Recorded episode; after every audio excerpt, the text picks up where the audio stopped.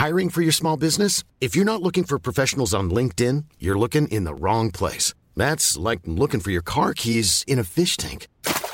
LinkedIn helps you hire professionals you can't find anywhere else, even those who aren't actively searching for a new job but might be open to the perfect role. In a given month, over 70% of LinkedIn users don't even visit other leading job sites. So start looking in the right place. With LinkedIn, you can hire professionals like a professional. Post your free job on linkedin.com slash people today. Halo pendengar GGMI Podcast, baik lagi bersama kita berdua dan sembari menunggu detik-detik bursa transfer musim dingin akan dibuka pada Januari tanggal 1 ada rumor yang berkembang di mana dikabarkan menurut sumber dari Italia kalau MU ternyata memiliki ketertarikan dengan salah satu striker yang sedang bisa dibilang apa ya naik daun lah di salah satu tim yang kemungkinan secara peringkat di luar ekspektasi yaitu adalah Bologna dan ini adalah Jonathan Zirkzee nama yang bisa dibilang baru pertama kali ya Vin ya kita bahas di podcast. Nah, lu ngelihat Zirkzee ini sebagai opsi utama atau lebih kepada kayak darurat karena kita nggak punya dana berlebih, Vin? Iya, gue sebenarnya juga nggak tahu ya cara bacanya Zirkze atau Zirkzi, gue nggak tahu ya. Gue nanti harus tanya Coach Justin dulu gitu. Tapi yang gue tahu nanti bacanya Bolonya ya. Nanti Bolonya. Ya salah lagi kita gitu.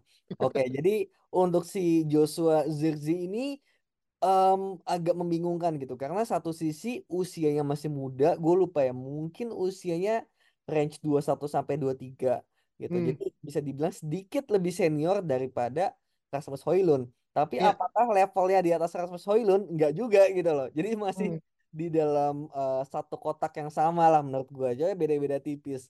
Jadi memang uh, harapannya kita kan mungkin idealnya adalah kita punya satu striker muda di Højlund dan kita punya satu striker senior yang bisa diandalkan gitu. Tapi mungkin nggak jago-jago amat gitu.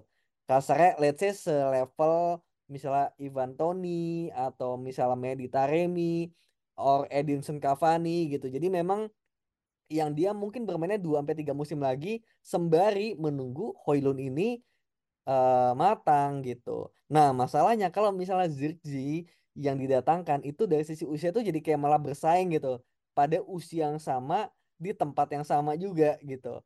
Itu yang pada akhirnya uh, membuat ada ada kebingungan nantinya. Sedangkan kalau misalnya dibandingkan let's say ya sama uh, misalnya nanti ada yang bilang oh tapi itu Haaland sama Alvarez bisa. Yang gue selalu bilang Alvarez ini dia bukan striker murni. Dia di kanan bisa, di kiri bisa, bahkan gelandang pun bisa. Nomor 10 juga bisa. Jadi nggak mengganggu Alvarez sama sekali karena dia punya posisi lain. Gitu. Liverpool pun gitu. Jota, Darwin Nunes itu bisa di flank mainnya. Gakpo pun juga bisa main di flank. Sedangkan Hoylund dan Zirkzee ini posisinya sama, bener-bener cuma bisa di nomor 9 doang. Gitu. Jadi itulah yang menurut gua perbedaan kalau misalnya ada yang bandingin sama Hayla, uh, Halan Alvarez atau Jota Nunes Gakpo atau misalnya siapa lagi uh, Arsenal maybe Arsenal Gabriel Jesus Gabriel Jesus tuh bisa disayap juga gitu. Jadi memang perbedaannya lebih ke situ sih. Yang bikin gue sempet agak bingung. Hmm I see. Nah ini menarik juga Vin. Karena sebenarnya gini ya nama Joshua Zirkzee sebelum ramai disanterkan MU tertarik itu hampir bisa dibilang tiga minggu lalu buat beberapa pendengar fans sepak bola Indonesia terutama tuh Joshua Zirkzee ini udah mulai ramai didengungkan gitu kan. Tapi tentu bukan masalah MU ya. Tapi ternyata katanya Joshua Zirkzee ini punya darah Indonesia. Yang gue mencoba untuk menggali kan.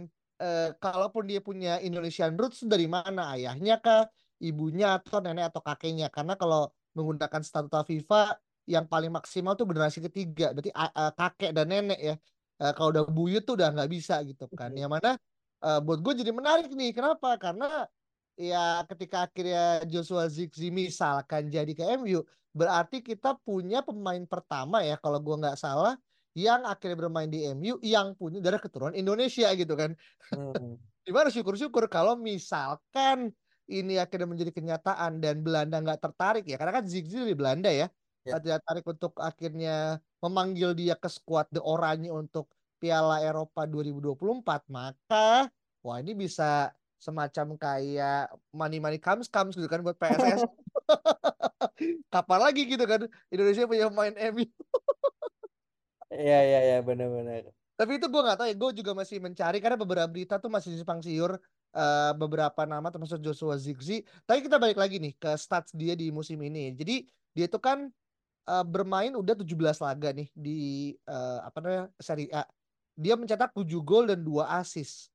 Di mana dia masuk ke dalam 10 besar daftar pencetak gol terbanyak di ajang Serie A gitu kan sampai dengan separuh musim ini. Nah, pertanyaan gue gini, kita udah sering lihat ya Vin pemain yang bagus di Serie A tapi giliran dibawa ke Liga Inggris itu memble gitu kan. Ya ataupun sebaliknya ya dari Liga Inggris jelek ke Liga Italia bagus. Contohnya siapa? Gitu kan Mkhitaryan ya kan? Romelu Lukaku. Terus juga ada nama Chris Smalling.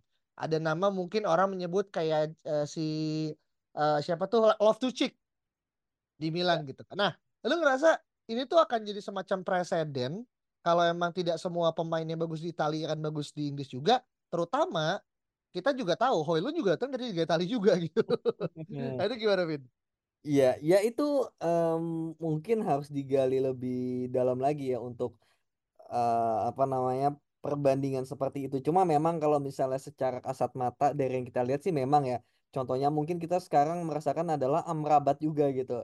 Yang bilang yeah. yang kita lihat Amrabat ini superior di Maroko, kemudian di Fiorentina tapi nyampe Inggris kata dia kata Kojasin juga dia terlalu lambat gitu loh. Apa ya hmm. reaksinya gitu. Dia bagus dia punya visi gitu tapi reaksinya terlalu lambat. Kayak seolah dia masih main di Itali gitu. Dan gue juga melihat kayak ini Amrabat juga nggak jelek tapi sama ada dia lost space aja gitu loh. Kayak kok ritmenya kayak nggak bisa ngikutin gitu. Kayak dia agak-agak kaget menurut gue gitu. Jadi meskipun itu bukan hal yang tidak bisa dipelajari ya tapi mungkin bikin adaptasi itu jadi nggak selancar itu gitu dan hmm. menurut gue sih nggak masalah ya asal memang dia nanti bisa menyesuaikan hmm. lihat jersey bisa menyesuaikan nggak ada masalah gitu tinggal sekarang lebih ke menurut gue lebih fokus ke gaya main aja gitu kalau memang nantinya dari gaya mainnya cocok kemudian dia juga bisa diasah menjadi pemain yang co uh, lebih uh, cocok lagi ya dengan skema apalagi dengan liganya menurut gua nggak masalah dia mau datang dari liga mana pun sih gitu. I see. Oke, okay, berarti kita nggak menjudge dia datang dari liga mana tapi lebih kepada archetype pemain ini cocok nggak dengan skema yang akhirnya sedang MU bangun gitu kan. Ya. Dan kalaupun kita melihat nama Joshua Zigzi kan ini bukan kategori pemain yang ya quote unquote ya uh, levelnya mungkin uh, MU tuh dikaitkan dengan uh, tim yang datang dari mungkin uh, bolonya atau hal-hal yang kita tuh jarang denger lah gitu kan. Dan gue juga melihat ya apakah ada MU pada beberapa musim terakhir atau mungkin 10 tahun ke belakang dikaitkan dengan pemain dari Bologna dan setahu gue sih mungkin nggak ada dan mungkin kalau teman-teman pendengar GGMU ada yang mungkin pernah mendengar uh, mungkin boleh tulis juga nih ya di reply Twitter gitu kan. Tapi kalau akhirnya kita ngelihat gitu kan terkait dengan Ziggy sendiri kalau gua uh, gua juga nonton nih ya kompilasi di YouTube bahkan udah tiga minggu lalu ya karena terkait dengan naturalisasi gitu kan. Gua langsung search dia dan banyak uh, video kompilasinya. Kalau teman-teman mungkin nonton juga itu ada yang 8 menit dan salah satu hal yang gue lihat tuh mungkin secara posturnya dia itu kan cukup tinggi ya.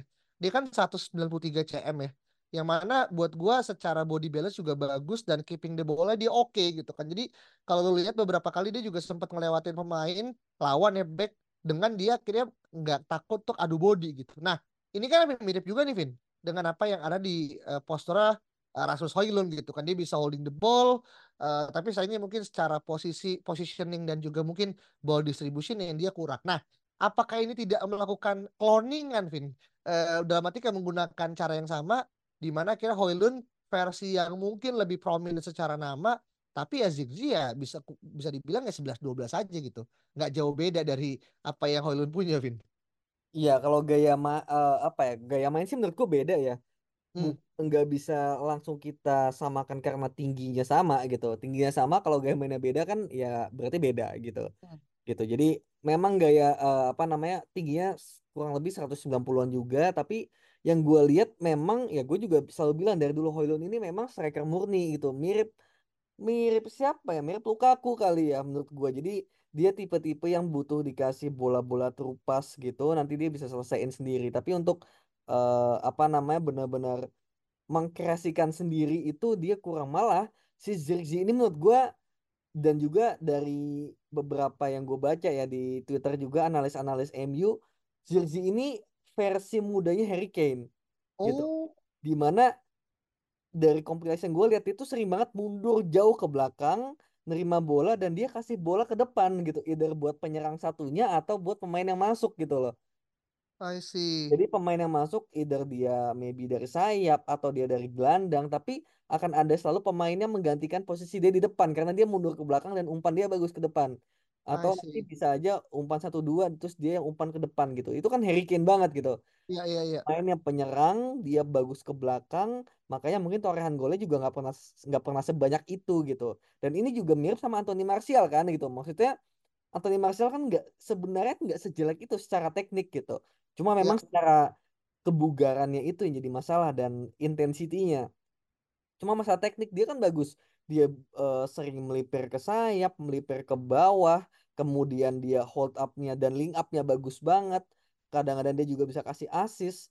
Dan ya Zirkzee punya peluang untuk bisa seperti itu gitu. Dan dia bisa menunjukkan gitu aja.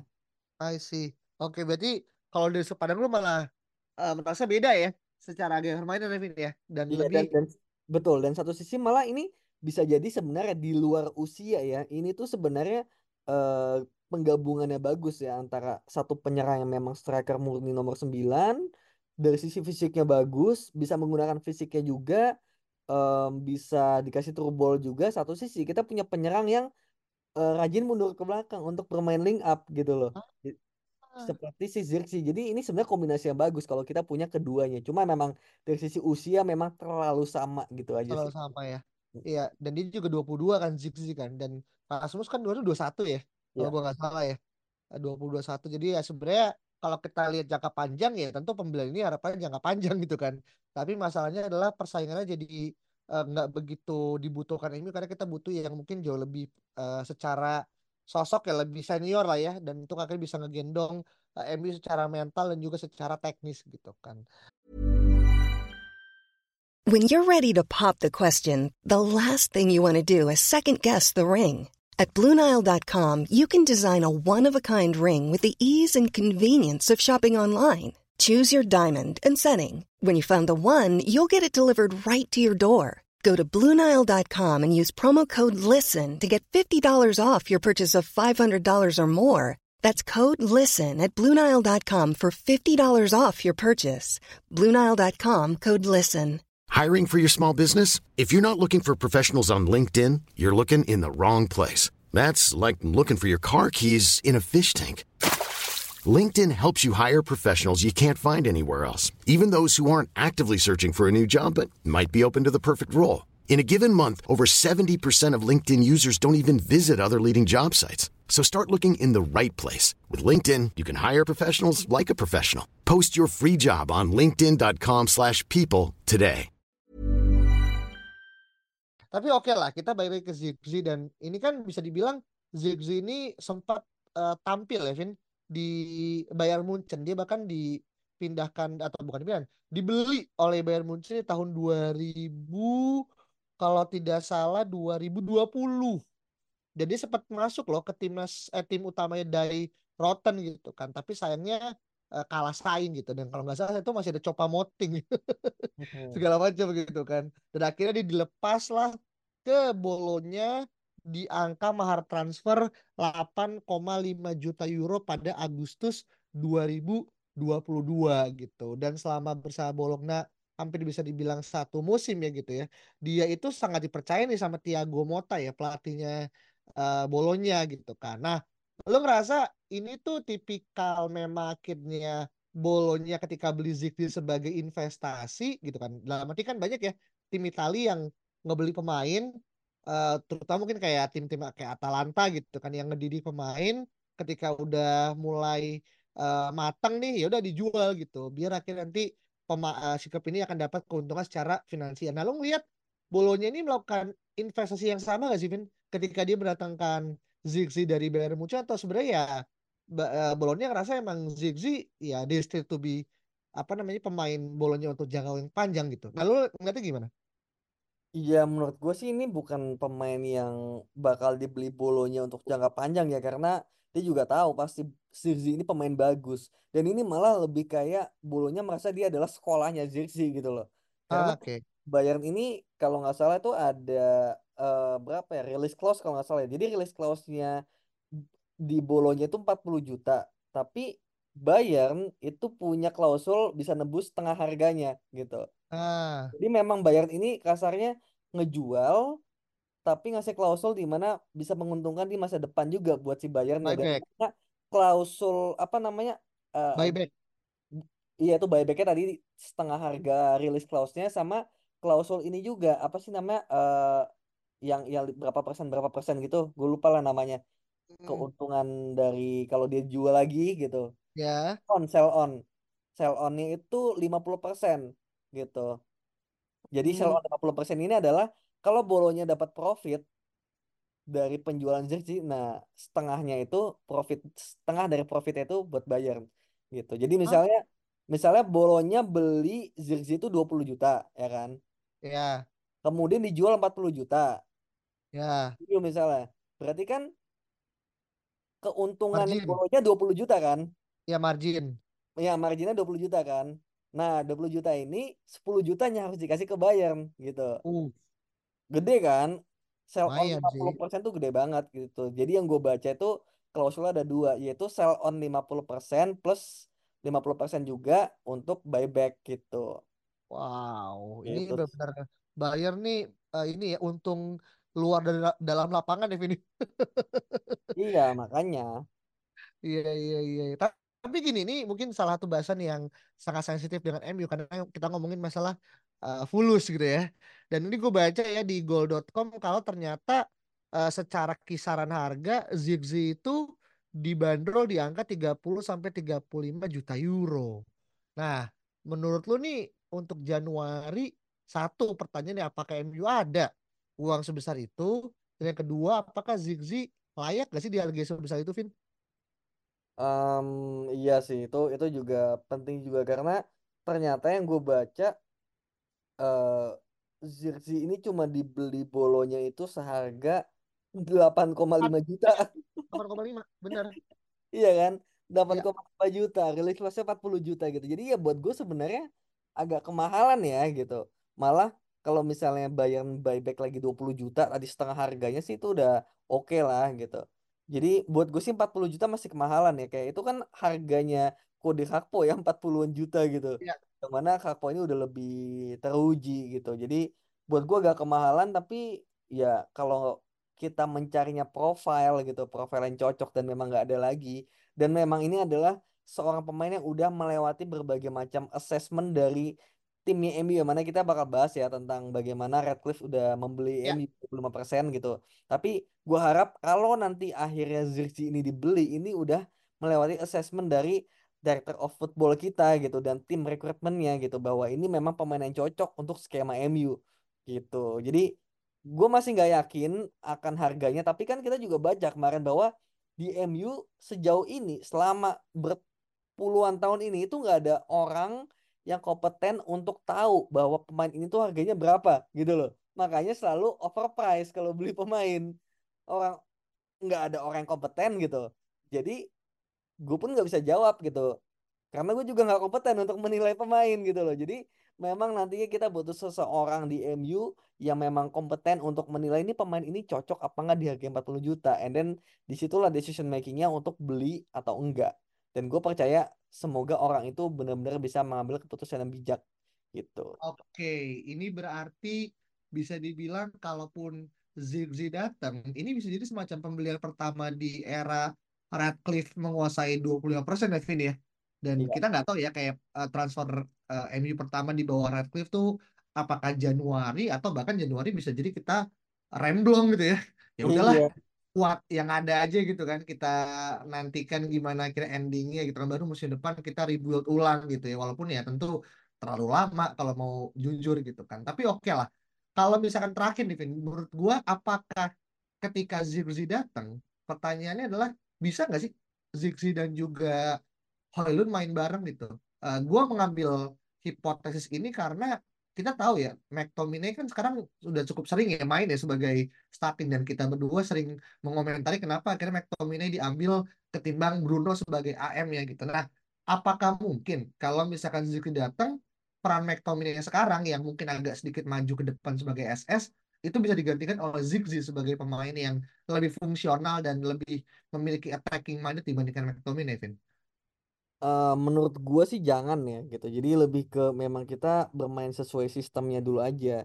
empat tiga tiga atau empat dua tiga satu gitu. Yang mana ya milih aja antara Hoylund atau Zirzi.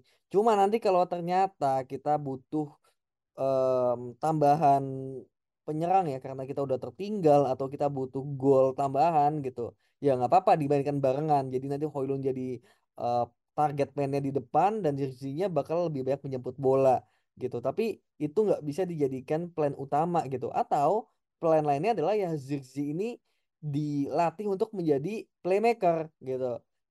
Layaknya uh, Julian Alvarez menjadi uh, nomor 10 juga atau nomor 8 di Manchester City gitu. Kalau bisa dilatih seperti itu ya mungkin bisa-bisa aja. Tapi dia jadi gelandang. Tapi kalau nggak bisa, ya menurut gua kalau dibandingkan barengan lebih kepada situasional. Kita butuh gol, butuh penyama kedudukan. Tapi kalau dari awal tetap harus pilih salah satu sih menurut gua. Unless kita memang menggunakan formasi 4-4-2 ya, gitu 4-4-2. Yeah. Diamond atau 4-4-2 uh, eh, flat yang mana kayaknya udah nggak akan mungkin dipakai sih gitu. Di sepak bola modern ya. Woi, jarang. Oke, nah terakhir sebagai penutup selalu kita coba akhiri diskusi dengan visibilitas pemain datang ke MU gitu kan.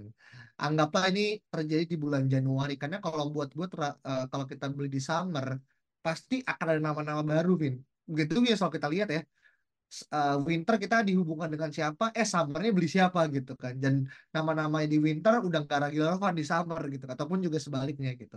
Nah, lu ngerasa untuk Ziggy sendiri di bulan Januari 0 sampai 10 berapa skala untuk dia bisa datang ke MU?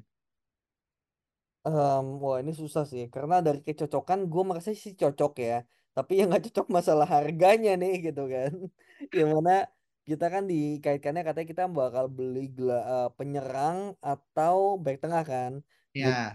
Jadi uh, gua ragu sih kalau harga 40 juta ya gitu. Unless mau break the bank lagi dan kita bakal berurusan sama FFP katanya dan juga Ineos juga baru banget masuk kan gitu. Jadi ya. kayaknya untuk melakukan assessment agak terburu-buru sih menurut gue ya. Kalau misalnya belinya langsung kayak gue selalu bilang udahlah gue relakan musim ini gitu.